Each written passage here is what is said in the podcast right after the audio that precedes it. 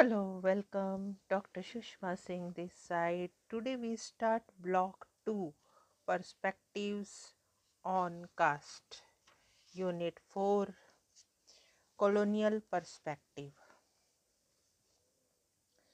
Caste as we know today has undergone many changes from the Vedic period, the earliest recognized time when it is supposed to have existed.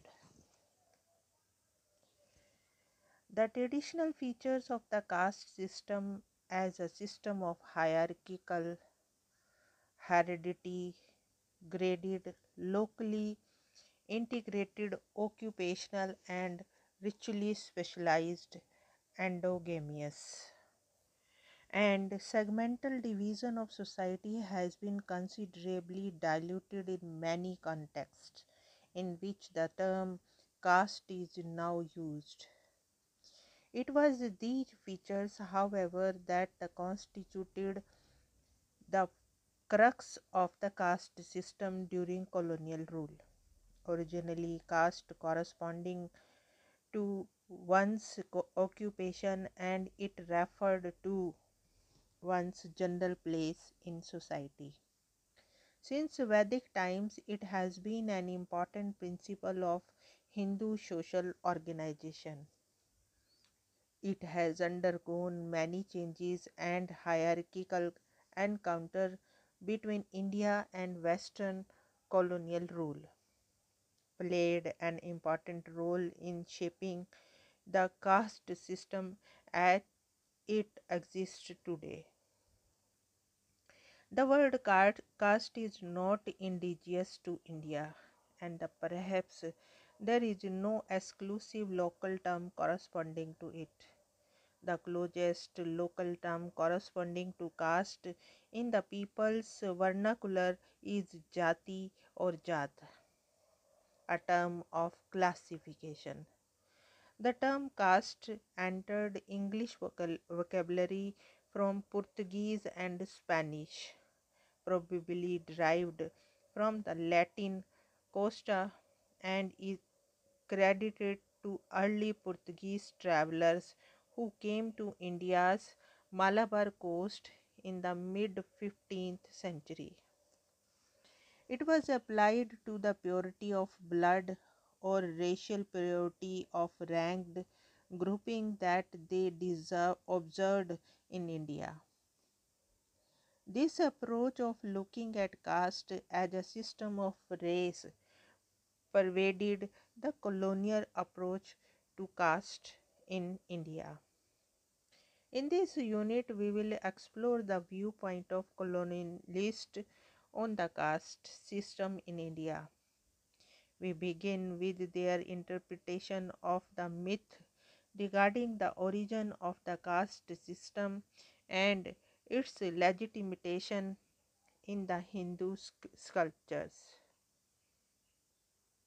Having done that, we will delve into the ways and means by which the colonial rulers used the caste system to their advantage. Now let us move to the point, interpretation of the Varna model by colonists. The earliest colonial perspective on caste in India was based on religious and secular scripts about the Hindu society. The most important text that seemed to have influenced the colonial rule was the Laws of Manu, translated by William Jones in seventeen ninety-four. The caste system as depicted in these religious texts was based on the Varna system that became a popular model during the British rule to understand caste system. Later, when ethnographic studies began, this model was not completely discarded. It continued to be used as an all-India framework to locate local culture specific facilities.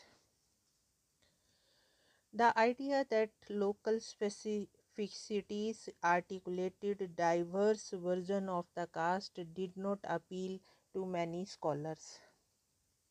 According to this model, the caste system was based on four hierarchical arrangements, varnas, Brahman, Kshatriya, Vaishya and Shudra, with the untouchables remaining at the margins.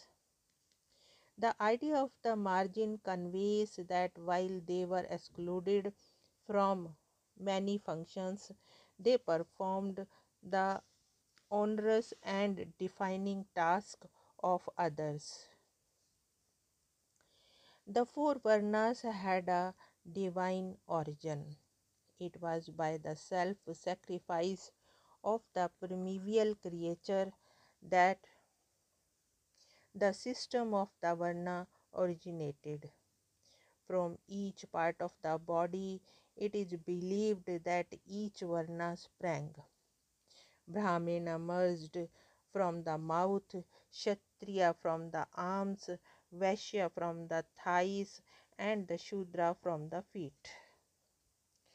In the varna order, Brahmins were at the top as they possessed all the four attributes, followed by Kshatriya, Vaishya and Shudra. Untouchables were at the bottom of the hierarchy as they did not possess any of the attributes outlined above. Each varna was associated with a specific occupation.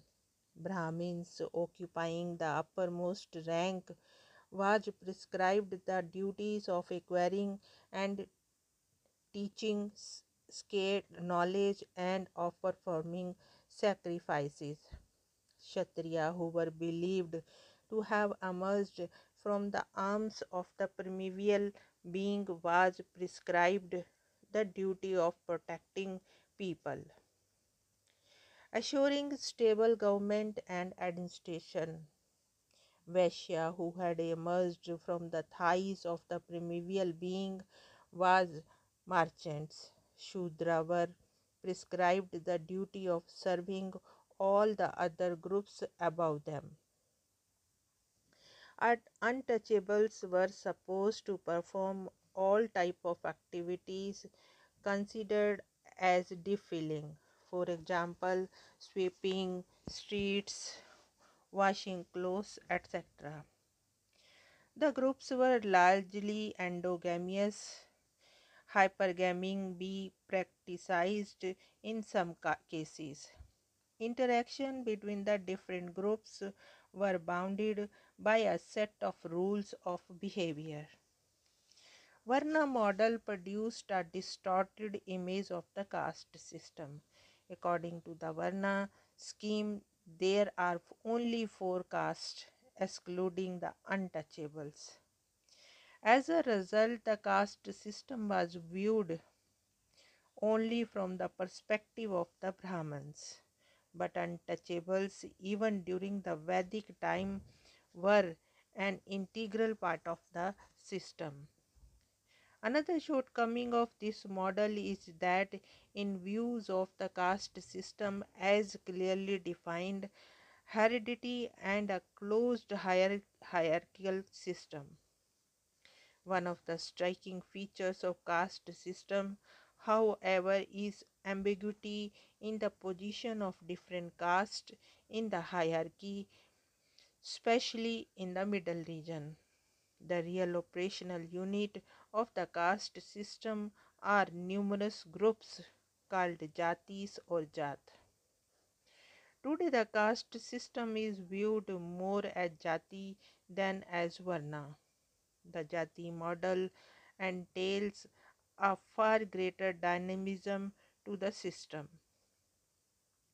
Unlike the well-defined hierarchy, it is a situation of contested hierarchy that characterized interaction between different jatis.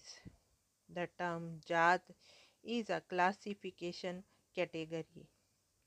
It is also used for referring to categories other than caste. For example, the term Manav Jati is used for referring to the entire human race. Even in the context of the caste, the term Jati has other associations as well. It is commonly used to cover a series of identities of increasing degrees of inclusiveness, from sub-caste through caste to religion and language.